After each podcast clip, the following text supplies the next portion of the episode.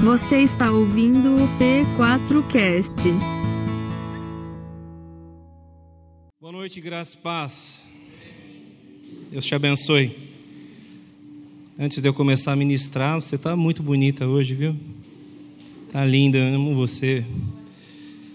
Acho que Deus não permitiu você ficar viúva essa semana porque seria um grande desperdício uma viúva tão jovem e bonita como você. E como você disse que vai ficar sozinha na minha partida, acho que ele teve compaixão da sua vida. Amo você, ó, coraçãozinho para você. É, a palavra do Senhor é muito clara quando nos ensina a respeito das aflições. Nesse mundo caído, nós teremos aflições. E a mensagem do Cristo é clara: tenham bom ânimo. E essa palavra ânimo, no original grego, significa coragem.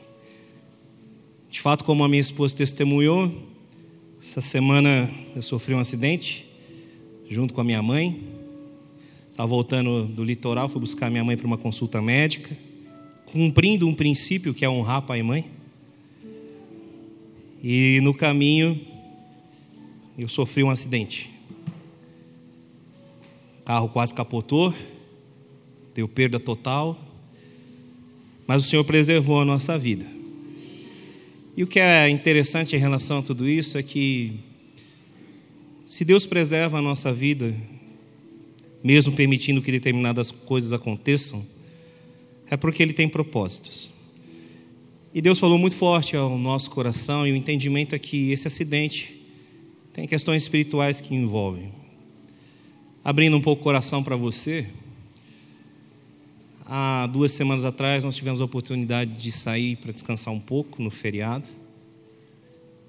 Saímos, tivemos uma viagem excelente, eu, Débora e as crianças. Voltamos muito bem, viajamos com muita tranquilidade. E passamos o feriado aqui em Jundiaí. Foi muito bom. Mas de quarta-feira para frente, parece que o céu fechou. Nós trabalhamos muito. Parece que nós nem tínhamos saído para descansar. Na quarta-feira mesmo eu já adoeci, fiquei doente. Manuela não ficou bem de saúde. As coisas foram muito pesadas na semana passada. No domingo eu preguei aqui, acho que você reparou que eu estava suando mais do que o normal. Né? porque eu estava passando mal enquanto estava pregando. Eu estava doente. E Deus me sustentou aqui em cima. E sabe o que é interessante em tudo isso? Que quando você sofre o acidente na segunda-feira, logo depois de ter ministrado no domingo, você sabe o quanto teu coração estava pesado. E você vê a boa mão de Deus te guardando numa semana bem ruim, enfermo. Aí eu cheguei aqui no domingo para ministrar, nós estamos ministrando sobre reconstrução. Boa parte da igreja ausente. A gente fala, Deus, está acontecendo? Será que o povo não entende o que está sendo ministrado? O que está acontecendo? Será que as pessoas não querem de fato reconstruir suas vidas, suas casas, suas famílias? Bate um desânimo no coração de ver isso. Na segunda-feira você passa por tudo o que passamos. Graças a Deus minha mãe não se feriu, nem eu. E aí você chega em casa e fala: Deus, obrigado pelo livramento. Mas por que tudo isso? E Deus não deve satisfação a ninguém. Mas o Consolador, o Espírito, veio com uma palavra para a minha vida: permaneça. A palavra foi essa permaneça. E eu disse para minha esposa, em casa à noite, no dia do acidente, apesar das circunstâncias, daquilo que os meus olhos estão vendo, daquilo que o meu corpo tem sentido, eu não vou mover uma palha, eu não vou retroceder um milímetro, eu vou permanecer naquilo que Deus tem colocado no meu coração, por propósito de reconstrução para a igreja. Então eu quero que você entenda uma coisa com esse pequeno testemunho. Muitas vezes você não vai entender o porquê de muitas coisas, mas o Consolador sempre virá para você com uma palavra. e ela não vai ser incoerente em relação a todo o resto da Escritura. Se Deus disse para Josué: coragem, seja forte. Se Deus disse para nós sermos corajosos e termos ânimo, é no meio das aflições que nós precisamos fazer isso. Quando os olhos não veem, quando o próprio corpo está abatido, nós precisamos lembrar quem é aquele que é chamado autor e consumador da nossa fé. Jesus não é apenas o autor, ou seja, aquele que nos traz a fé, ele também é aquele que a consuma. Ele age iniciando em nós processos de fé e ele conclui processos de fé, porque aquele que começa a boa obra é fiel para terminar. Então guarda isso no seu coração. Se você tem passado por processos difíceis, não retroceda, não mova um milímetro. Não dê ao inimigo o gosto de ver as tuas lágrimas, o teu desapontamento. Não dê a ele esse gosto. Dê ao Senhor toda a lágrima que você tiver que dar. Expresse a Ele toda a sua angústia e tristeza pelas suas lutas. Mas diga como a pastora Débora ministrou aqui, bem no começo do culto, a sua própria alma: espera em Deus, pois eu ainda o louvarei. Amém? Agora deixa eu ir para o meu sermão de hoje. Bendito seja Deus pelo livramento. Na semana passada eu iniciei uma série de sermões sobre a igreja. E como eu tenho dito, quando eu falo de igreja, eu não falo da instituição, apesar de envolver a instituição. Eu falo sobre uma igreja família, que é aquilo que nós temos que ser. Amém? Eu creio que nós estamos entrando no ano de 2023 como um ano profético da reconstrução. Deus está reconstruindo as nossas vidas, Deus está reconstruindo as nossas casas, Deus está reconstruindo as nossas famílias. Há áreas das nossas vidas que Deus está colocando a mão para reconstruir. Deus está reconstruindo pessoas nos seus níveis emocionais, Deus está reconstruindo pessoas nos seus níveis espirituais, Deus está reconstruindo pessoas nos seus níveis materiais, profissionais. Deus está reconstruindo ministérios, Deus está reconstruindo algo magnífico para a glória do próprio nome dEle. Agora, Deus não faz isso sozinho, você precisa entender. No livro de Neemias, você ouviu essa pregação recentemente aqui. Você vai encontrar Neemias dizendo assim: E grande foi a obra que nós fizemos, com a ajuda de Deus. Em 52 dias, os, os muros de Jerusalém estavam reerguidos. Neemias, juntamente com outros homens, mulheres, se posicionaram e Deus os ajudou. É tempo de posição se você quer reconstrução, porque Deus quer e vai te ajudar. Você crê nisso? Diga amém.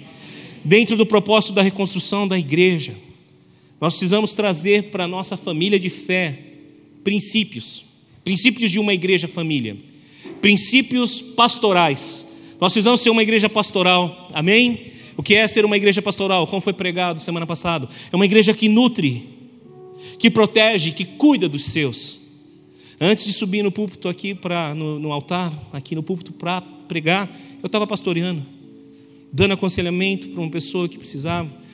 Depois já tive que sentar com outra né, que está me ajudando a pastorear uma família, para tratarmos de um assunto que diz respeito ao pastoreio e ao cuidado de uma família inteira da igreja. Uma igreja pastoral cuida, protege e nutre. Amém? Uma família que faz parte de uma igreja pastoral, ela cuida, ela protege, ela nutre os seus. Você entende isso? Diga amém. Aqui no templo e nas casas, nós temos que ser uma igreja pastoral. Nós temos que ser uma igreja apostólica, que eu vou detalhar daqui a pouquinho o que é ser uma igreja apostólica. E nós temos que ser uma igreja profética que é ser uma igreja profética. Vou pregar semana que vem, mas já adiantando, é uma igreja que crê no sobrenatural de Deus, no milagre de Deus. Você crê em milagre? Diga amém. Você já é um milagre, a sua vida já é um milagre, a sua salvação é um milagre, mas não parou por aí. Deus tem muito mais. Começando pela salvação e te levando a pastos verdejantes, te levando a provisão miraculosa, te levando a cura, restauração. Você crê nisso? Diga amém. Libertação é o que Deus tem. Eu quero te convidar, entra lá no nosso canal do YouTube e assiste o sermão de semana passada, uma igreja pastoral. Se não tiver como entrar no YouTube, vai lá no P4Cast, põe lá para ouvir. Ouça, se alimente. Você faz parte disso. Amém? Como eu tenho dito, não é a igreja Projeto 4 que está em reconstrução. É a igreja e as nossas famílias.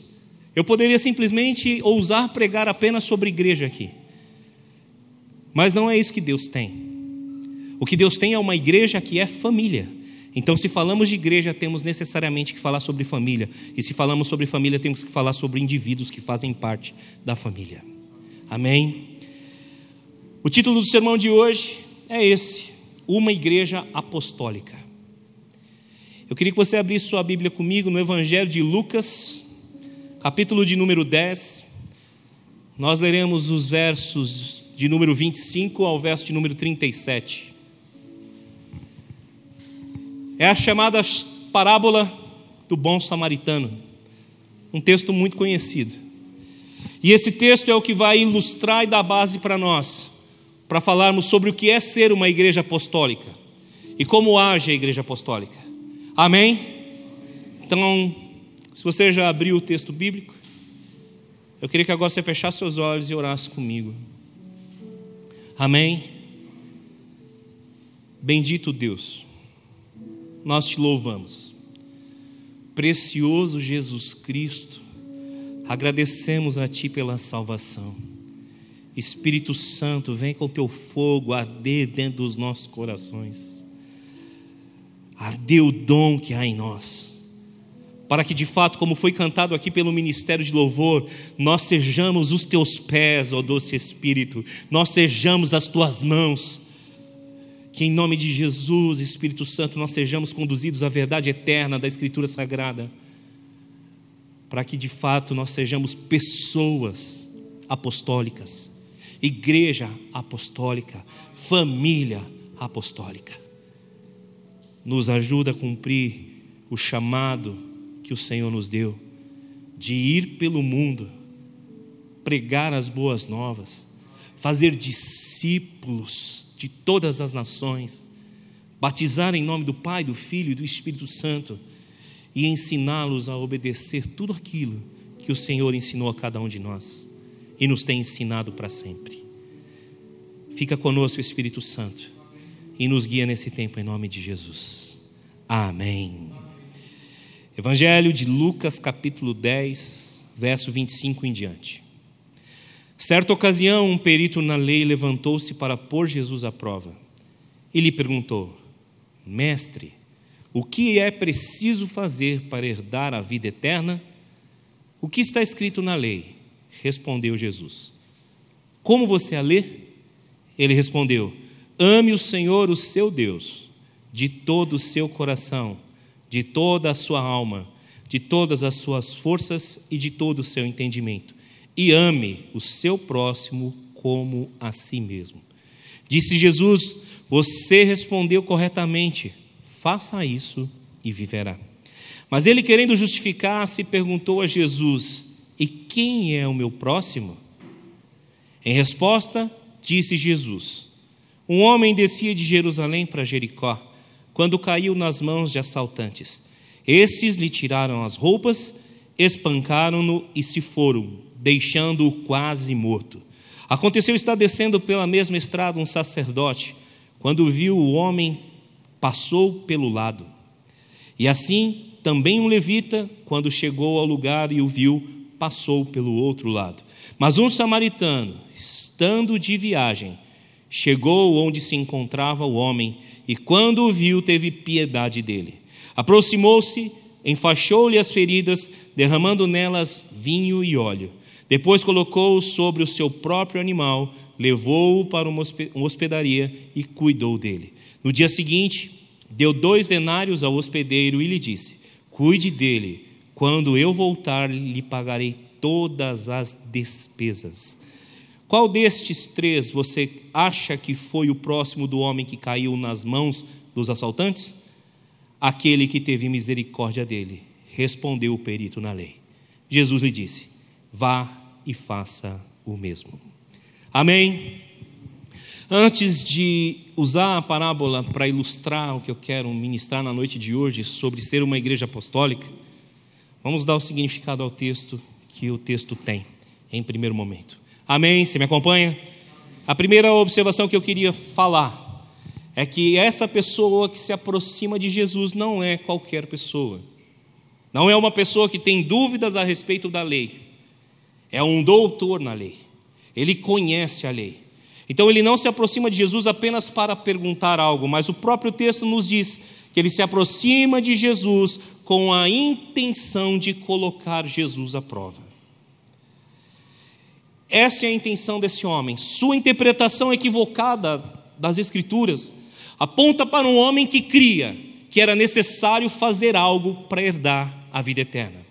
Ele não acreditava de forma alguma que a eternidade era um dom de Deus, uma graça do Senhor. Então ele se aproxima de Jesus para colocá-lo à prova, para colocá-lo contra a lei mosaica, contra a interpretação que os doutores da lei faziam. E Jesus, muito sabiamente, faz a ele uma pergunta.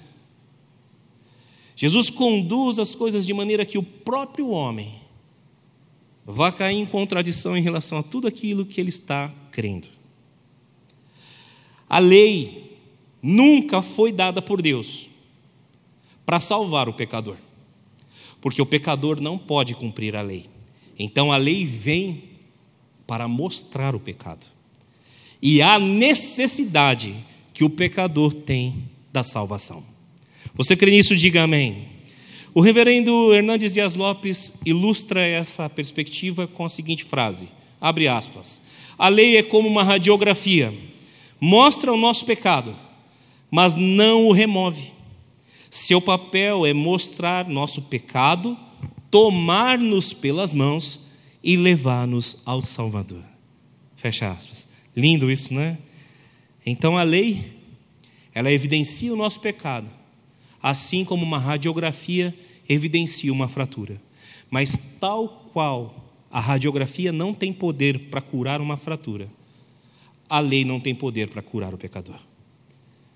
A lei nos leva até o Salvador.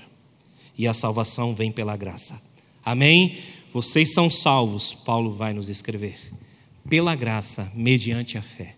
E isso não vem de vocês, é dom de Deus, não por obras, como cria o mestre na lei mas pela graça. Amém? Então, a primeira observação que você precisa fazer aqui e entender para a sua vida espiritual: não coloque Jesus à prova.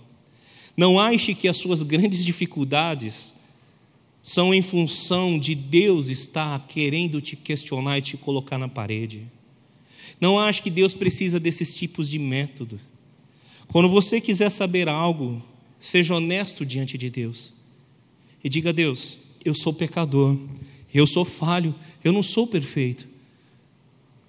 O que eu faço, Senhor, para compreender melhor o que o Senhor tem para a minha vida? Fala comigo, Espírito Santo, me leva aos pés do Salvador. Diga amém se você entende isso. Nós precisamos ser mais simples e entender que nós carecemos da misericórdia de nosso Deus em todo o tempo, em toda a área da nossa vida. Amém? Por favor, entenda isso. A parábola que é contada por Jesus é uma resposta ao questionamento do mestre da lei. Observa comigo o verso de número 36. Me acompanhe, por favor. Qual desses três você acha que foi o próximo do homem que caiu na mão dos assaltantes? Só que, quem são os três? Jesus aponta um sacerdote, um levita e um samaritano. O sacerdote e o levita estão vindo do templo, ou seja, estavam fazendo algo para Deus. Estavam fazendo algo no seu entendimento que agradava a Deus. E por fazer algo que agrada a Deus, parece que dentro do seu contexto eles acreditavam que fazer traria salvação. Mas a grande realidade é que eles não tinham a condição de cumprir a lei mesmo fazendo algo. Porque apesar de fazer algo para Deus, na intenção de evidenciar o seu amor para Deus, eles não conseguiam cumprir a lei de amar o próximo. O samaritano não estava vindo do templo, ele estava de viagem, até porque os samaritanos não adoravam no templo de Jerusalém. Ele estava passando pelo caminho. Ele não estava fazendo aparentemente nada que agradasse a Deus e nada para agradar a Deus. Mas aquele homem para tudo o que está fazendo, coloca a sua vida em risco para cumprir o mandamento de Deus de amar o próximo. Então entenda uma coisa: a resposta de Jesus não quer dizer que a salvação é herdada por amar o próximo ou não. Quer dizer que a salvação é herdada independente de você cumprir leis ou não.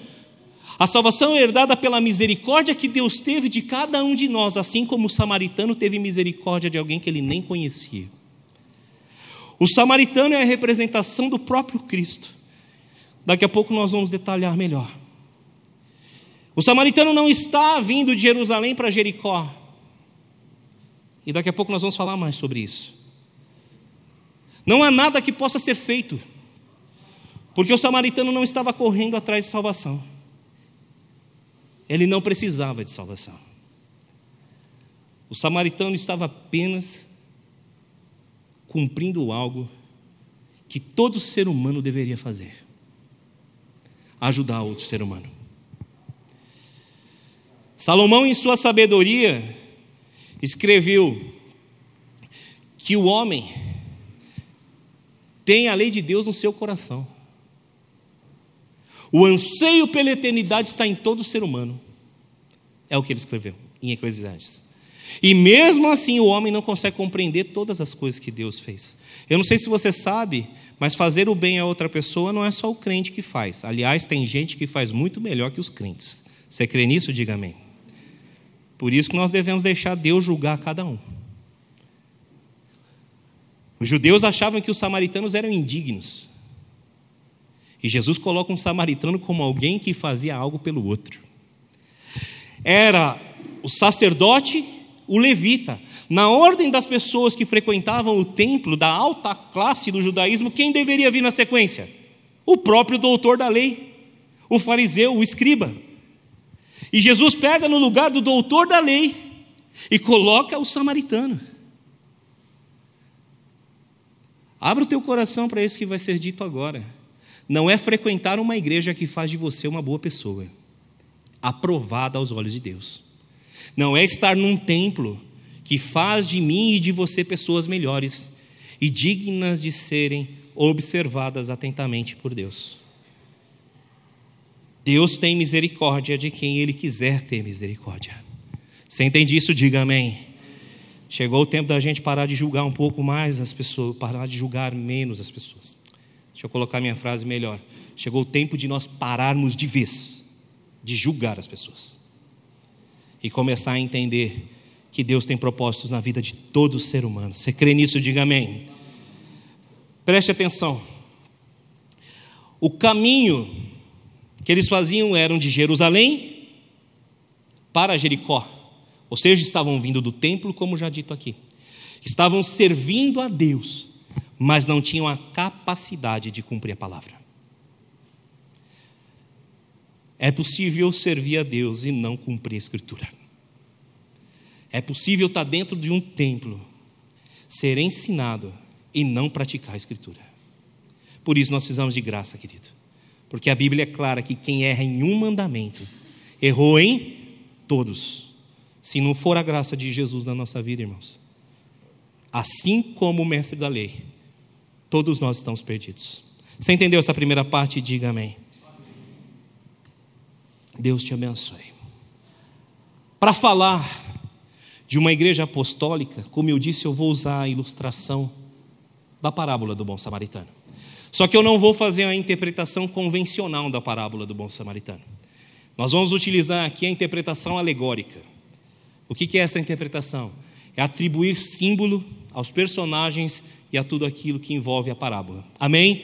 No meio acadêmico, essa interpretação é, de certa forma, rejeitada.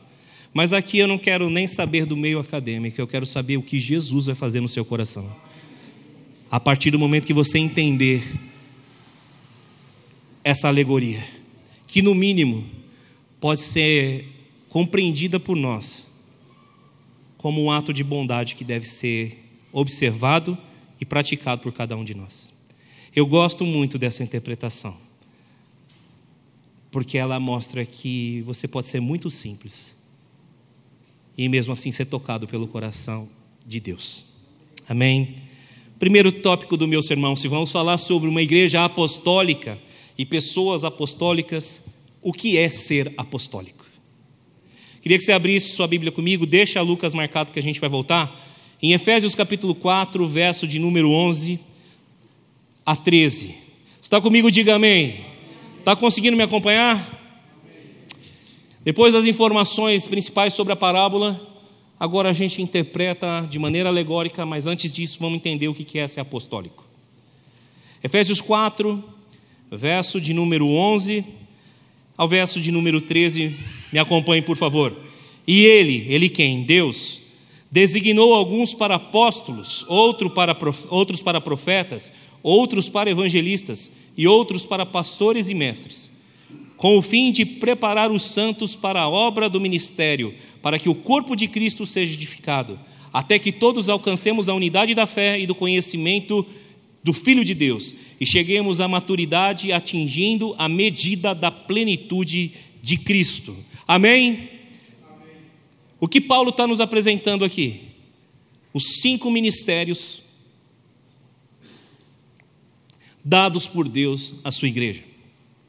E o primeiro desses ministérios dados por Deus, nos quais a igreja tem que operar na totalidade, é o ministério do apóstolo. O que é ser apóstolo? A palavra apóstolo vem do original grego, apóstolo, que significa alguém que é delegado, mensageiro, que vai com uma ordem. Amém? Então, apóstolo é um mensageiro é um enviado com uma ordenança. Você entende esse princípio? Diga amém. amém. Glória a Deus. O ministério apostólico é válido até que tempo? Ora, até que todos cheguemos à unidade da fé. Já chegamos lá? Não. Então o ministério apostólico é verdadeiro. Até que todos cheguemos ao conhecimento pleno do Filho de Deus, Jesus Cristo. Já chegamos lá? Não. Então o ministério apostólico continua valendo. Até que todos nós sejamos maduros, tal qual a plenitude da maturidade de Cristo Jesus, o nosso Salvador. Já chegamos lá? Não. Então o ministério apostólico, ainda nos dias de hoje, é tão válido quanto todos os outros demais ministérios. Você entende isso? Diga amém. Então, se o ministério pastoral hoje na igreja é válido, o ministério apostólico também. Se o ministério do mestre é válido, válido o apostólico também. Se o ministério do evangelista é válido, também o é o ministério apostólico. Se o ministério profético é válido, também o é o ministério apostólico. Não confunda a palavra apóstolo com o cargo ou a posição de apóstolos que alguns têm. Você entende? Diga amém. Existem vários homens e mulheres que têm essa função de apóstolo nas suas igrejas. Certo ou errado, Pouco importa. O apóstolo não é melhor do que o pastor, que não é melhor do que o mestre, que não é melhor do que o evangelista, que não é melhor do que o profeta. Todos são feitos. Os cinco ministérios. E aqueles que o realizam para o único propósito que Paulo deixou claro no versículo que nós lemos inicialmente. O verso 11. E qual é? O verso 11 não, perdão. O verso de número 12, o final dele, que diz: para que o corpo de Cristo seja edificado. Os cinco ministérios servem para edificação do corpo. Amém? Então, ser uma igreja apostólica é ser uma igreja enviada. Amém? E enviada com uma missão, com uma ordem. Qual é a ordem? Qual é a missão? O Evangelho de Mateus, capítulo 28, verso 19 a 20, vai nos dizer qual é essa missão, qual é essa ordem, que você a conhece como a grande comissão já citada aqui em oração. Evangelho de Mateus, capítulo 28, verso 19 a 20. Portanto, vão e façam discípulos de todas as nações, batizando-os em nome do Pai, do Filho e do Espírito Santo, ensinando-os a obedecer a tudo o que lhes ordenei. E eu estarei sempre com vocês até o fim dos tempos. Amém? Então, uma igreja apostólica, cujos membros são apostólicos, são pessoas de igreja que são enviados a pregar as boas novas de Jesus de Nazaré. Amém? A ensinar as ordenanças de Jesus de Nazaré.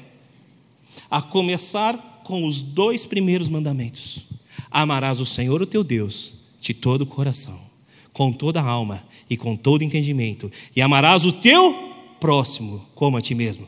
Não como um mestre, um doutor da lei, mas como o próprio Jesus de Nazaré, que não apenas conhecia a lei, mas a cumpria ipsis literis, no sentido de praticar o amor ao próximo e o amor a Deus. Você crê nisso? Diga amém. Então, o que é ser apostólico? É ir por todo o mundo, pregar o Evangelho, é cumprir a ordenança de Cristo. Mais uma vez, citando a frase que você precisa decorar: dentro da igreja, somos todos ministros, fora dela, somos todos missionários. Fora da igreja, somos todos apóstolos, enviados com a missão de apregoar as virtudes daquele que nos chamou das trevas para a sua maravilhosa luz. A começar da sua casa, meu irmão, a sair dessa igreja nessa noite, saiba que você tem uma missão, saiba que você é um apóstolo um enviado para dentro da sua casa, com a ordem de Deus de fazer discípulos sua esposa, seu marido, seus filhos precisam ser discípulos. Chega de palavras malditas dentro de casa. Preste atenção no testemunho que eu dei há pouco. Eu poderia dizer para Débora: Débora, eu estou lutando, eu estou tentando, eu estou batalhando, nada está dando certo. A igreja está me devendo salário, o dinheiro não entra, a igreja está negativa, nós estamos só se lascando, como diria pastor Daniel. É nos lascando. Não faz bico para mim, estou brincando com você. Nós estamos só com dificuldades. Eu prego e as pessoas parecem que não ouvem. Nós estamos passando problema atrás de problema. A minha saúde não anda legal. E ainda vem um acidente desse. Minha vida não passa de uma vida de um maldito. É só desgraça na minha vida. Onde está o meu apostolado? Onde está o meu discipulado sobre a vida das minhas filhas? Meu Deus, se o meu pai, que é pastor, está passando por isso, eu vou sair da igreja o mais rápido possível. Olha a boca do meu pai, olha quanta palavra ele está falando. Você é um apóstolo dentro da sua casa, você tem uma missão de mostrar para os seus filhos, para sua esposa, para o seu marido, que existe um Deus apesar das aflições. Que existe um Deus apesar das lutas. Uma igreja apostólica é uma igreja que olha para o mundo e diz: ainda há solução. Não é uma igreja que julga pessoas de direita ou de esquerda. Saindo da igreja, do templo, talvez fossem os da direita. E o samaritano que está cortando o caminho, talvez fosse o da esquerda. Quem somos nós para rotular pessoas? Quantos homens e mulheres que hoje, ou alguns dias atrás, estavam defendendo ou ainda defendem um presidente que estão todos estourados, sem saber para onde vão? Quantas mensagens eu recebi nos últimos dias no meu celular? Pastor, o que, que eu faço na minha vida? O que, que é certo e o que é errado? As pessoas perdendo a noção do certo e errado por apoiar determinada corrente política e determinado presidente. E aqueles que apoiaram o outro lado estão dizendo, olha lá, aquele crente trouxa. Estão amaldiçoando, irmão. Olha o que a falta de discernimento faz na nossa vida. É um amaldiçoando o outro, é um odiando o outro. Querido, Jesus pega um samaritano para mostrar que ninguém é melhor que ninguém. A grande questão é se você está tendo olhos para, próximos, para o próximo, para as outras pessoas. Você tem uma missão, irmão. Você é um apóstolo. Prega o evangelho. Ah, mas eu tenho que ter consciência política. Ter consciência política não tira de você a responsabilidade de ser um cidadão do céu. Ter consciência política não tira de você a responsabilidade de ser um apóstolo, um enviado de Deus. Você está entendendo? Diga amém. Nós não estamos aqui nesse mundo para isso. Exerçamos a nossa cidadania, mas não esqueçamos a quem nós pertencemos. Jesus não disse, Eu rogo a você, Pai, que os livre deste mundo. Não. Ele disse assim: Eu peço a você, Pai, eu rogo a você que os livre do maligno. porque eles não são desse mundo, como eu desse mundo não sou. Ah, pastor, mas a homossexualidade, a prostituição, o abuso sexual, você acha que era diferente na época de Jesus, irmão? Vai estudar um pouquinho sobre a Roma antiga. Vai estudar um pouquinho sobre os gregos antigos.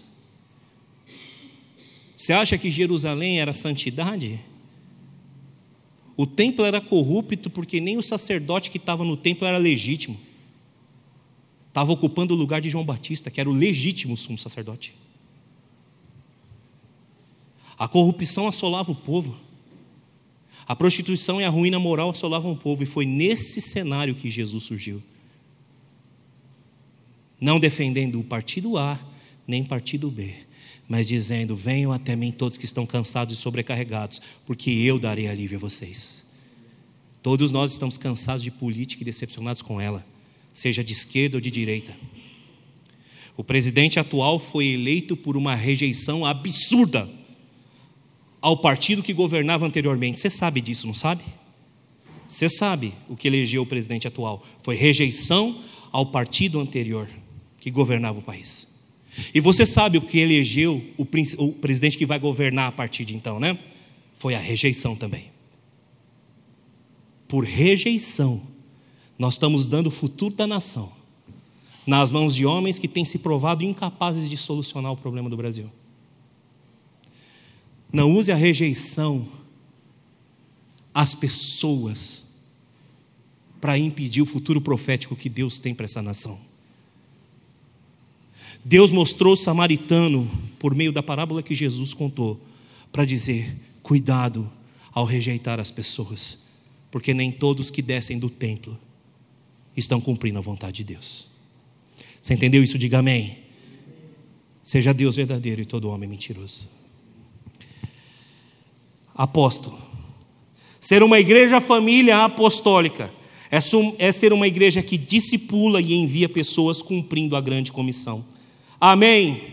Pastor Carlito Paz, da Igreja da Cidade de São José dos Campos. Uma igreja pastoral, apostólica e profética. Escreve o seguinte sobre ser uma igreja apostólica. Abre aspas. A dimensão apostólica da igreja diz respeito ao envio. Portanto, vão e façam discípulos de todas as nações, batizando-os em nome do Pai, do Filho e do Espírito Santo. Mateus 28, 19. A dimensão apostólica lembra-nos que a igreja local precisa ir. É seu papel abrir caminhos, apontar direções, ser visionária e empreendedora. Ela deve transformar a realidade a partir dos ministérios sociais, ações evangelísticas, plantação de novas igrejas multiplicação de grupos de pastoreio, os pequenos grupos, envio de missionários e interação com a sociedade, ser igreja fora dos portões, fecha aspas. Isso é uma igreja apostólica. Amém? Cuidado com o tempo que nós vivemos hoje, não impeça a igreja e não impeça você mesmo de sair para fora do templo e ser um missionário dentro da tua casa dentro da tua família. Aqui vai um conselho para você. O Natal está chegando. E o Natal é uma celebração cristã. Se você é cristão e você arrumou briga com a sua família por causa de política, você tenha coragem de pedir perdão. Se você, como cristão, está entendendo a mensagem de hoje, se você deseja ser apostólico, envie a mensagem do perdão às pessoas que você ofendeu. Ah, mas eu tinha razão. Ninguém tem razão quando o assunto é cristianismo. Só um tem razão: o que morreu à cruz. O que morreu na cruz e deu a vida por todos os pecadores. Você está entendendo? Diga amém. Se desafie, irmão. Pergunte ao Espírito Santo: eu devo pedir perdão a alguma pessoa que eu ofendi? Se é que você tem dúvida que deve, quando a Bíblia nos diz para perdoar aqueles que nos têm ofendido. Ah, mas foi ele que me ofendeu, então você tem que perdoar ele. Ah, mas ele é crente também e votou no partido tal, onde já se viu votar no partido tal sendo crente. Se você sabe que o seu irmão tem algo contra você, vá você e peça perdão. Você não tem direito de julgar o seu irmão por quem ele vota ou deixa de votar. Está entendendo? Diga amém. Eu não quero fazer do púlpito um lugar de falar de política, apesar de estar falando disso. Nem tanto quanto muitos gostariam, inclusive apoiando determinados candidatos. estou fazendo do púlpito um lugar para te dizer: apostólico é aquele que tem uma missão de anunciar o Evangelho. E se por defesa de político ou de coisa parecida, você criou inimizade, ser apostólico é ir pedir perdão. Ah, mas a pessoa não vai me perdoar, pastor. Isso é obra do Espírito Santo. Você não é o Espírito Santo e eu também não. Você entende isso? Diga amém. Ah, mas aquele é ímpio, pastor. Para de dar desculpa, irmão. Porque com o ímpio Cornélio, o Espírito Santo não apenas falou, como deu uma visão a respeito de Pedro. Deus fala tanto com os ímpios quanto com os justos. Porque se não fosse o Espírito Santo a convencer o ímpio do pecado, da justiça e do juízo, não ia ser a nossa pregação que tem poder para convencer. Abra o coração. Nós precisamos ser uma igreja apostólica. Amém? Precisamos ser apostólicos. Não amemos de palavra, mas de atitude. Essa é uma paráfrase de 1 de João, capítulo 3, verso 18. Não ame de palavra, tenha ações. E aqui a gente cai no segundo tópico do sermão de hoje. Se você entendeu que ser apostólico é você ir e levar a mensagem, você vai a quem? É aqui que a gente começa a interpretação alegórica da palavra, da parábola. A quem você vai? Os subtítulos são extensos, então eu vou tomar a liberdade de lê-los aqui para não deixar de fora nada que o Espírito Santo me ministrou. Amém? Ser apostólico é ir em direção aos que necessitam, ou seja, à humanidade caída que precisa de ajuda e salvação. Se ser apostólico é ir e pregar o evangelho, ser apostólico é ir e pregar o evangelho ao caído. Lucas capítulo 10, verso 30, volta comigo agora para o evangelho de Lucas. Está conseguindo acompanhar o que eu estou ministrando? Diga amém. Que bom. Lucas 10, verso 30. Em resposta, disse Jesus: Um homem descia de Jerusalém para Jericó, quando caiu na mão de assaltantes. Estes lhes tiraram a roupa, as roupas, espancaram-no e foram e se foram, deixando-o quase morto. Amém. Se você quer ser os pés e as mãos de Jesus, você precisa ir de encontro aos que necessitam de verdade. Na interpretação alegórica, da parábola. Quem é esse homem? O homem representa toda a humanidade. O homem somos todos nós. O ser humano. O homem vinha do mesmo caminho que o levita e o sacerdote. Qual caminho? De Jerusalém para Jericó todo ser humano que anda nessa terra, seja um pastor, um apóstolo, um ministro, seja o ser humano que está na Cracolândia agora, seja a prostituta que está vendendo seu corpo agora, todo ser humano seja ele o terrorista, seja ele o político corrupto, todo ser humano, seja ele religioso ou não, saiu de Jerusalém e foi para Jericó. Por quê? Porque se o homem representa toda a humanidade, Jerusalém é o lugar da bênção, irmão. Jerusalém é o lugar da presença de Deus. Todos nós saímos do lugar da bênção, lá no Éden. Por isso que nós aguardamos a Jerusalém celestial. Nós aguardamos a restauração da presença total de Deus, da bênção lá do Éden. Todo ser humano saiu do lugar da bênção e se dirigiu para o lugar da maldição. Jericó é o lugar da maldição. O homem descia do lugar da bênção, Jerusalém, e ia para o lugar da maldição, chamado Jericó. O sacerdote descia de Jerusalém para Jericó.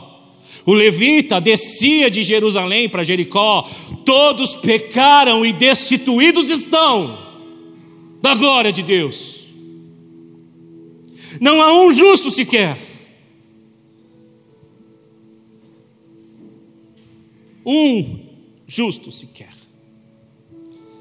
Todos saem do lugar da bênção para a maldição de Jericó. Por que Jericó é o lugar da maldição? Porque Jericó representa o lugar da desobediência. Lá em Josué capítulo 6, verso 26, você não precisa ler, não precisa abrir para a gente ganhar tempo.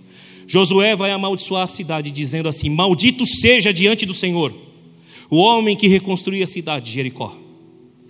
Ao preço de seu filho mais velho lançará os alicerces da cidade, ao preço do seu filho mais novo porá as suas portas.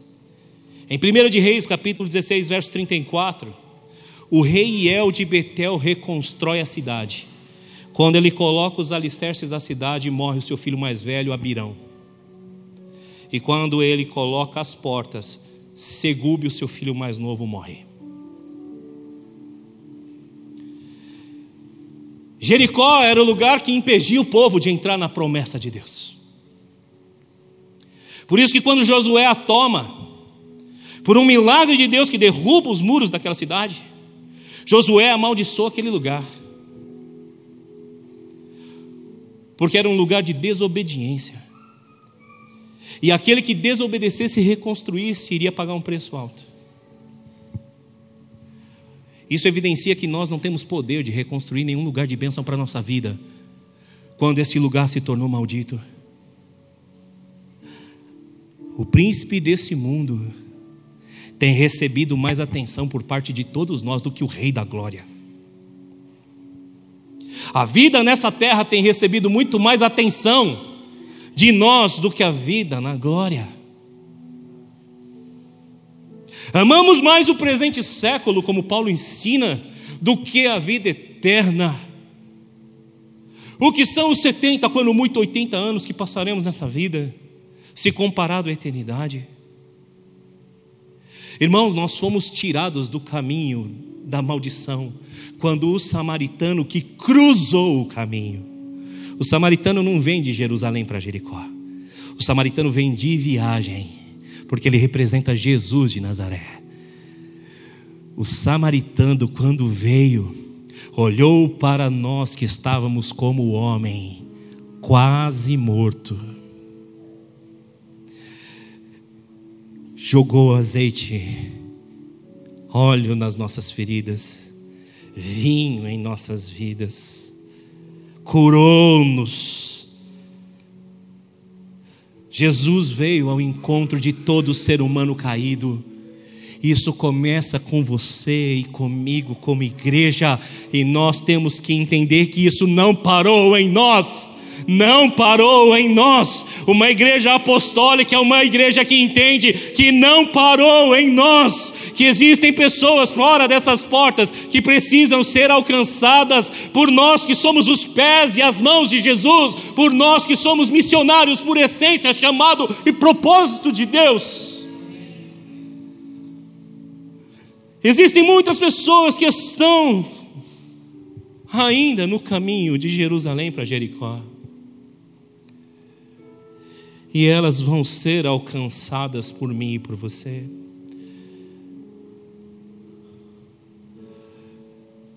Os assaltantes representam Satanás e seus demônios. Que quando o homem sai do lugar da bênção e vai para o lugar da maldição, da desobediência lá no Éden, o diabo surra seus demônios surram e deixam como quase morto. Porque quando nós estávamos mortos em nossos pecados e delitos, aprouve ao Senhor nos enviar salvação. Esse quase morto que o homem representa significa a esperança no Salvador. A esperança no bom samaritano que veio ao nosso encontro. Está entendendo o que está sendo ministrado? Diga amém. Uma igreja apostólica, ela vai de encontro à humanidade caída. Uma igreja apostólica, ela pratica a palavra. E esse é o terceiro tópico do sermão. Ser apostólico é conhecer a palavra e praticá-la por meio de atitudes. Amém. Lucas 10, 31 e 32, você vai encontrar isso. Aconteceu estar descendo pela mesma estrada um sacerdote, quando viu o homem, passou pelo outro lado, e assim também um levita, quando chegou ao lugar e o viu, passou pelo outro lado. O que você vai encontrar aqui? No verso 31 e 32, a ausência da prática de pessoas que conheciam a lei. E uma igreja apostólica não pode conhecer o que Deus manda e não praticar. Amém? O verso de número 33 mostra o que uma igreja apostólica faz, ou seja, exatamente o que o samaritano fez. Mas um samaritano, estando de viagem, chegou onde se encontrava o homem e, quando viu, teve piedade dele. Ele teve piedade e ficou apenas na piedade. O verso 34 vai nos dizer: aproximou-se, enfaixou-lhe as feridas, derramando nelas vinho e óleo. Depois colocou-o sobre o seu próprio animal e levou-o para a hospedaria e cuidou dele.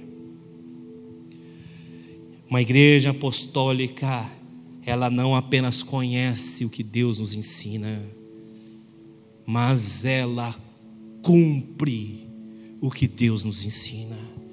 Uma igreja apostólica, como foi ministrado pela pastora Débora, vê no grupo do WhatsApp da igreja um pedido de cesta básica e o seu coração arde para comprar alimento e ajudar na igreja, ajudar a família que falta o pão. Uma igreja apostólica não olha, ah, alguém vai fazer. Não, uma igreja apostólica se posiciona. Uma igreja apostólica, ela entende que não adianta ir e anunciar o evangelho sem ter atitudes. Não adianta pregar e não agir. Está cheio de gente em casa que prega o evangelho para os filhos, mas não age para curar os filhos. E os filhos nem querem saber de igreja. Está cheio de marido que prega para a esposa, mas não age, não tem uma ação de amor e misericórdia com a esposa. E quer ver a esposa convertida?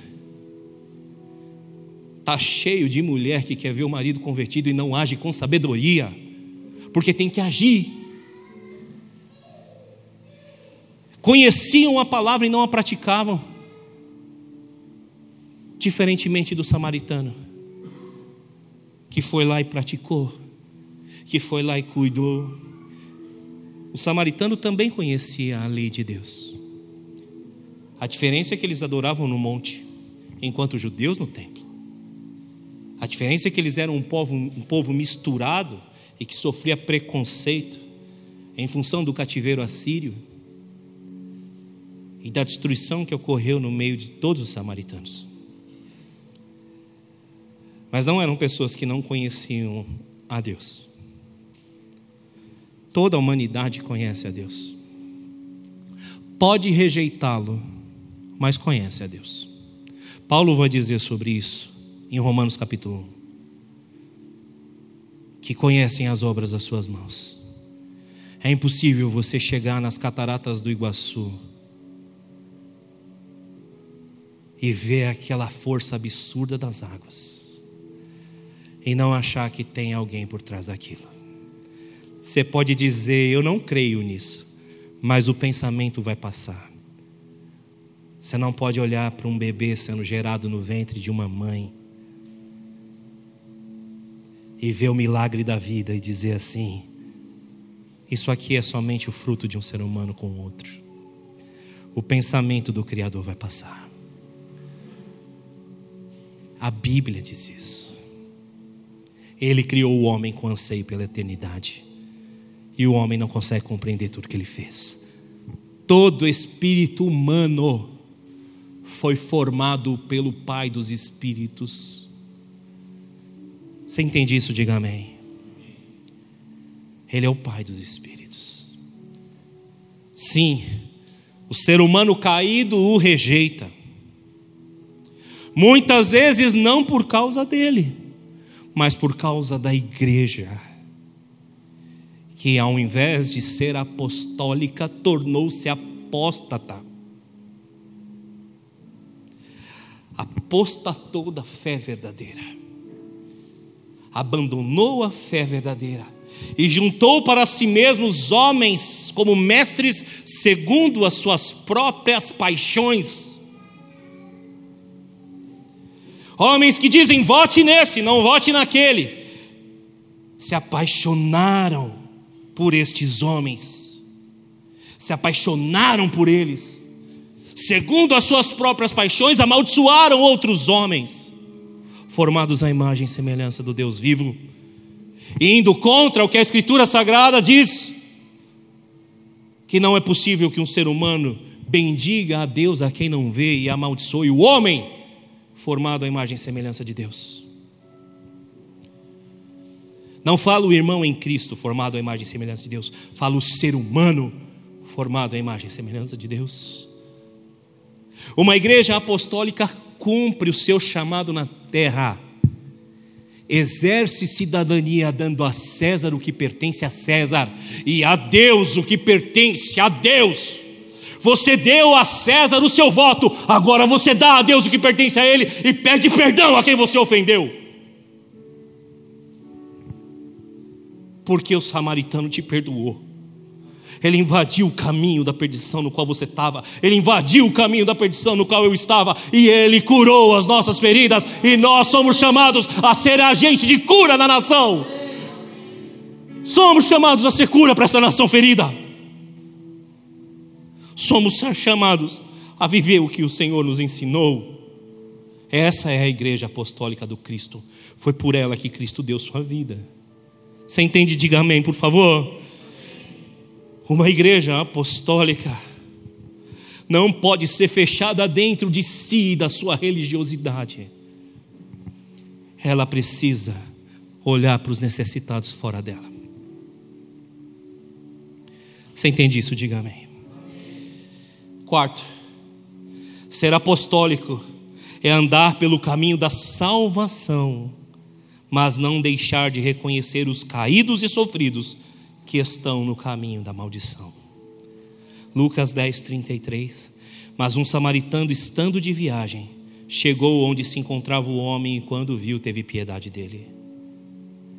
Eu não estou te chamando para amar a estrada da maldição. Você já foi salvo. Você não está saindo de Jerusalém para Jericó. Não, você já foi tirado dessa estrada. Sabe por quê? Porque Ele é o caminho, a verdade e a vida. Não existe mais caminho para quem está no caminho. Você está entendendo? Diga amém. Você não está mais de Jerusalém para Jericó. Você está em Jesus, o caminho, a verdade e a vida. Mas o fato de ter sido tirado do caminho da maldição não implica que você olhe com desdém para aqueles que estão no caminho da maldição. Não, eu não vou me misturar com essas pessoas. É bolsonarista, não vou chegar perto. Imagina. Como é que pode ser crente? Nem crente é. Não, é petista, é lulista, desgraçado. Não, é cachaceiro, maconheiro, sem vergonha. Não vou. Querido, você foi tirado disso. Jesus comia com pecadores e era julgado pelos outros. Não, eu não vou na casa daquele parente porque toca funk lá, eu não quero me contaminar. Querido, eu sei que tem coisas que são insuportáveis até aos ouvidos. Mas se essa é a oportunidade que você tem de pregar o Evangelho, vai lá e prega. Vai lá e prega. atravessa o caminho e chega no lugar onde o perdido está. Vai para a rua com o pastor Toninho e o pessoal de missões urbanas evangelizar. Faz alguma coisa, porque você está no caminho, Jesus, mas não pode ignorar os que estão no caminho da perdição, da maldição. O samaritano estava de viagem, assim como nós também estamos, porque nós não somos desse mundo, como desse mundo não é o nosso mestre o bom samaritano. Estamos de passagem por aqui. A igreja apostólica, ela anda pelo caminho da presença de Deus, mas ela sempre vai cruzar o caminho da maldição e da perdição para encontrar quem está jogado à beira do caminho. Pastor, mas eu não tenho preparo emocional e espiritual para isso. A gente te prepara, a gente te ajuda, a gente te ensina. O que você não pode ser é um frequentador de igreja. Porque se a igreja é pastoral e ela cuida de pessoas, você precisa ser pastoral e cuidar de pessoas. Dê tempo às pessoas e aconselhe, pastor, mas eu não tenho sabedoria para isso. Pede ao Espírito Santo que enche a sua boca e ele vai encher. Um abraço pode ser muito mais curador do que 20 sessões de terapia. Uma palavra sobre perdão pode destruir toda a maldição de uma pessoa, porque há unção sobre a sua vida. Você crê nisso? E é a unção que despedaça o jugo. A unção sobre você, irmão há uma unção de graça, há uma unção de misericórdia, há uma unção de perdão e há um espírito dentro de você que te capacita a tocar o perdido. Ser uma igreja apostólica não é se achar melhor ou mais santo que ninguém mas é sabendo que é santo, salvo e lavado no sangue de Cristo, e de encontro àquele que não foi ainda. E nós só podemos fazer isso através do Espírito Santo. O quinto tópico do sermão fala sobre isso. Ser apostólico é curar feridas por meio do Espírito Santo e da igreja. Lucas 10, 34. Aproximou-se, enfaixou-lhe as feridas, derramando nelas vinho e óleo. Depois colocou-a sobre o seu próprio animal, levou-o para uma hospedaria e cuidou dele. Romanos 8, 29, Paulo vai dizer: Aqueles que de antemão conheceu, também os predestinou para serem conformes à imagem do seu filho, a fim de que ele, Jesus de Nazaré, seja o primeiro dentre muitos irmãos. Amém? Você foi predestinado, conhecido de antemão pelo Deus onisciente, para ser conforme Jesus. Você crê? Diga amém.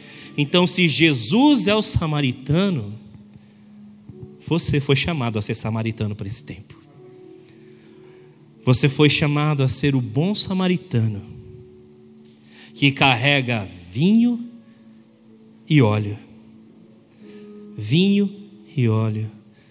Duas figuras do Espírito Santo. Porque ser uma igreja apostólica só é possível se o Espírito Santo for o agente de cura principal. O samaritano derramou vinho e óleo nas feridas daquele que estava jogado. Sabe o que você foi chamado a fazer? Vá conversar com pessoas feridas, vá nas estradas da maldição e diga: Espírito Santo, eu estou indo na tua força, Espírito Santo, eu estou indo na tua unção, e onde quer que eu esteja indo, Espírito Santo, vá comigo e cure feridas de pessoas, restaure feridas de pessoas, Espírito Santo, eu estou aqui.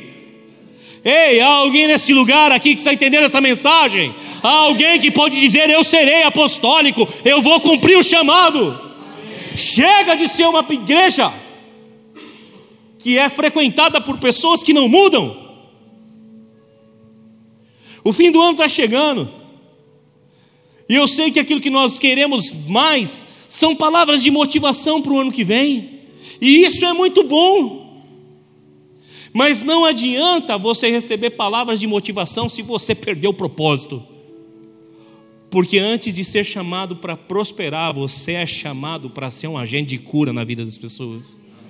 Antes de ser chamado para enriquecer, você foi chamado para distribuir as riquezas do teu Pai nessa terra, a salvação por meio de Jesus. Calma. Tem muita palavra para te encorajar ainda que vai ser pregada aqui. Ah, tem, eu estou preparando muitas coisas aí, se Deus permitir, para ministrar. Agora abre o seu coração.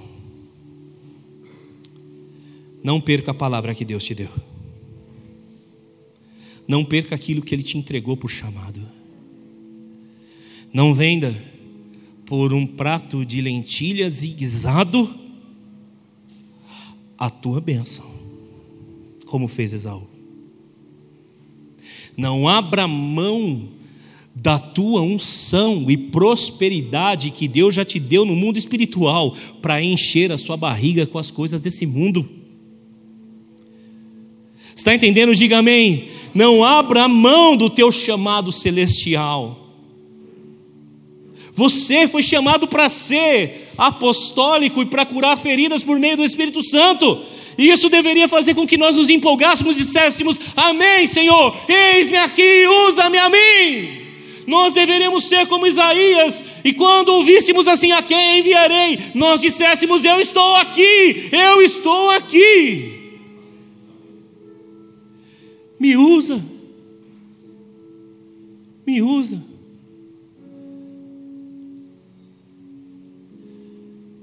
Você não precisa ser perfeito, você só precisa reconhecer a sua imperfeição, como fez o profeta. Senhor, orai de mim. Eu sou homem de lábios impuros e vivo no meio de um povo de impuros lábios. Se você reconhecer a sua fraqueza, o seu pecado, é Ele quem vai te curar, é Ele quem vai tocar a tua iniquidade.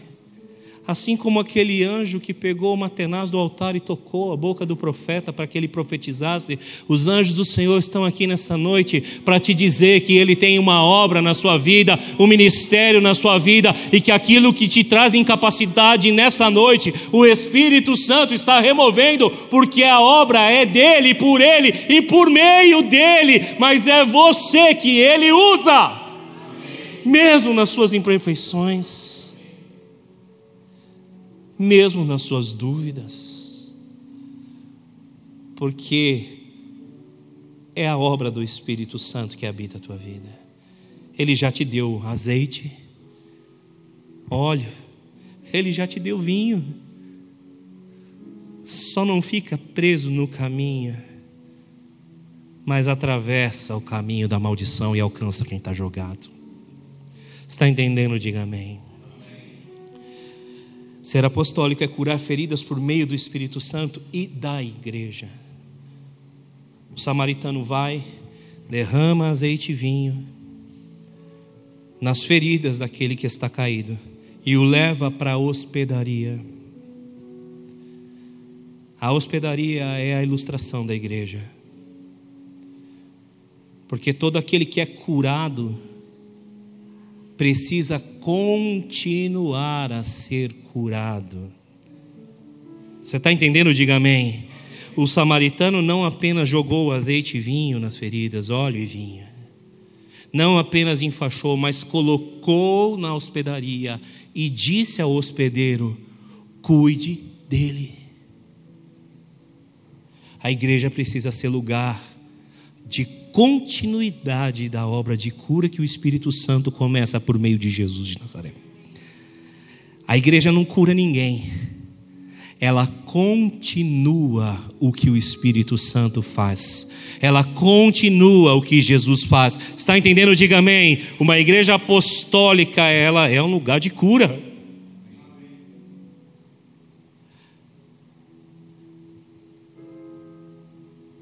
Para todo ferido, para todo aquele que está jogado. Se você desistiu da igreja, eu tenho uma notícia para você. Você desistiu daquilo que é importante para Jesus. Quando eu preguei sobre uma igreja pastoral, eu disse que a igreja é dele. Ele disse: as portas do inferno não vão prevalecer contra a minha igreja. Ele é o fundador, o protetor da igreja. E ele ama a igreja, apesar dos seus defeitos e falhas. Então você tem que fazer deste lugar um lugar de cura. E sabe quando esse lugar se tornará um lugar de cura? Quando você entender que você precisa ser um homem e uma mulher apostólico, que faz parte de uma igreja apostólica. Quando você entender que, mesmo se achando incapaz de cumprir o chamado dele, é Ele quem te capacita, é Ele quem faz a obra na sua vida. Você está entendendo? Diga amém. A igreja precisa voltar a entender o seu papel. A continuidade da obra de cura de feridas é aquilo que nós chamamos de discipulado. Quando nós ensinamos as pessoas a obedecer tudo o que Jesus ensinou. Então nós atravessamos o caminho da perdição, da maldição de muitas pessoas. Por exemplo, dos viciados em pornografia. Alcançamos homens perdidos, dependentes da química da dopamina no cérebro. Alcançamos por meio de quem? Da obra do Espírito Santo. Amém? Do samaritano que derrama o óleo e o vinho. E essa cura iniciada pelo Espírito Santo na vida desse homem precisa ser continuada na igreja através do discipulado, do ensino do que Jesus mandou, do ensino do que a Escritura ordena, do ensino sobre a imoralidade sexual sobre a escravidão dos vícios. Você está entendendo? Diga amém. Não é um ato único, é um ato contínuo que a gente precisa viver como igreja apostólica. Nós temos que celebrar e nos alegrar com cada pecador arrependido, mas nós precisamos continuar a obra na vida daquela pessoa. Nós precisamos discipular por isso que você precisa amadurecer, por isso que eu preciso amadurecer. Amado irmão, entenda uma coisa: você pode ter sido vítima de tragédias até mesmo dentro da igreja. E você pode não ter sido aquele que escolheu ser vítima de um pastor, ser vítima de um líder dentro da igreja. Mas continuar se vitimizando é uma escolha sua. Continuar dizendo eu não acredito mais na igreja é uma escolha sua. Ser vitimista é uma escolha. Então você precisa entender em nome de Jesus que a igreja é um lugar de cura e que você é um agente de cura. Você precisa sair da sua posição cômoda de ficar sentado num banco de uma igreja. Eu preciso sair do comodismo do púlpito. Esses dias uma pessoa me pediu para conversar, eu falei, Senhor, mas não. Oh, Jesus Christ.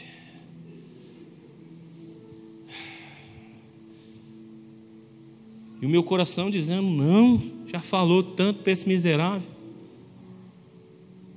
E o Senhor me dizendo assim, Eu também já falei tanto com você, miserável. E eu dizendo, mas Senhor. E ele dizendo, não. Vá de encontro à vida que te procura. E aí, em reverente submissão, é entendendo o chamado apostólico, eu vou, porque eu quero ser agente de cura. Entenda, se alguém está perdido e precisa de ajuda, não é porque você está no caminho da salvação, que você não tem que voltar ali no caminho da maldição para tirar alguém que está lá. Entenda que essa obra é você, como agente do Espírito Santo, derrame óleo e vinho. Entenda que a igreja continua esse processo. Isso é ser apostólico, missionário, mensageiro. Por último, sexto tópico do meu sermão, e aqui eu encerro. Ser apostólico é cuidar do ferido até que o samaritano volte. Lucas 10, 35. No dia seguinte, deu dois denários ao hospedeiro e lhe disse: Cuide dele, quando eu voltar, lhe pagarei todas as despesas que você tiver. Quando ele voltar, ele vai retribuir todo fruto que você gerou. Ele não deve, nunca deverá nada a ninguém. Por isso que você precisa ter fé e agradar a Deus por meio da fé, sabendo não apenas que Ele existe, mas que é galardoador daqueles que o buscam. Ele chega para o hospedeiro, aquele que está na hospedaria, e diz: continua cuidando, continua aquilo que eu comecei, porque eu vou voltar, e quando eu voltar, nós vamos acertar as contas. Jesus está dizendo para você nessa noite: seja apostólico e cuide de quem Ele ama até que Ele venha. Até que o Senhor venha, nós não temos autorização para esmorecer. Até que o Senhor venha, nós não temos autorização para descansar. Até que o Senhor venha, nós precisamos viver o que o Senhor nos chamou para viver. Até que o Senhor venha, nós não podemos parar. Até até que o reino seja consolidado pelo rei. Nós temos que pregar o evangelho do reino, porque foi ele quem disse: "E este evangelho do reino será pregado, e então virá o fim". E o fim de todas as coisas é o início do gozo eterno para mim e para você. É o tempo onde já não haverá mais nem choro, nem dor e nem ranger de dentes, porque a antiga ordem terá passado e a nova Jerusalém virá, e já não haverá mais caminho de maldição, mas apenas o caminho da salvação. Já não haverá necessidade de sol, porque o próprio Senhor ilumina a cidade já não haverá mais necessidade de correr atrás de prosperidade, de ouro e riqueza, porque as ruas pelas quais nós andaremos são feitas de ouro. Ou seja, não precisaremos mais correr atrás de riqueza, porque aquilo que nós corremos atrás nessa terra e nesse tempo, no tempo do Messias, será utilizado para pisar. Será utilizado para enfeitar a cidade. A glória de Deus. Que você seja apostólico, porque esse tempo não é só para você. Esse tempo é para aquele que está preso no crack, na promiscuidade sexual, no partidarismo político, na idolatria ao capital ou ao Estado. Esse tempo é para aqueles que estão perdidos. Seja apostólico, seja enviado com uma ordem: discípulos de todas as nações. Batize em nome do Pai, do Filho e do Espírito Santo. E não apenas faça tudo isso, mas ensine a obedecer. Nós somos a igreja, a hospedaria. Nós somos os hospedeiros que precisam cuidar da igreja e das pessoas que estão feridas dentro dela. Como o bom samaritano Jesus, precisamos ser os mensageiros apostólicos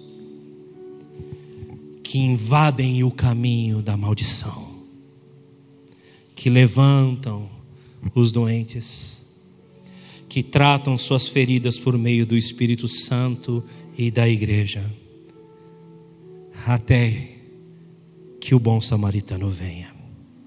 Sejamos uma igreja apostólica, sejamos uma igreja família apostólica, sejamos igreja família apostólica. Que o Espírito do Senhor, na noite de hoje, conceda graça aos teus ouvidos para entender que esse não é um chamado para pastores e para obreiros, esse é um chamado para todos nós que fomos encontrados à beira da estrada caídos, quase mortos, mas curados por Ele. Que o Senhor te conceda sabedoria para que você cumpra os princípios que Ele ensina. E perdão é princípio. Não viva por emoção. Não viva por sentimento. Viva por princípio. Final de ano é tempo de viver por honra. Esse é um princípio. Honra o teu pai e tua mãe.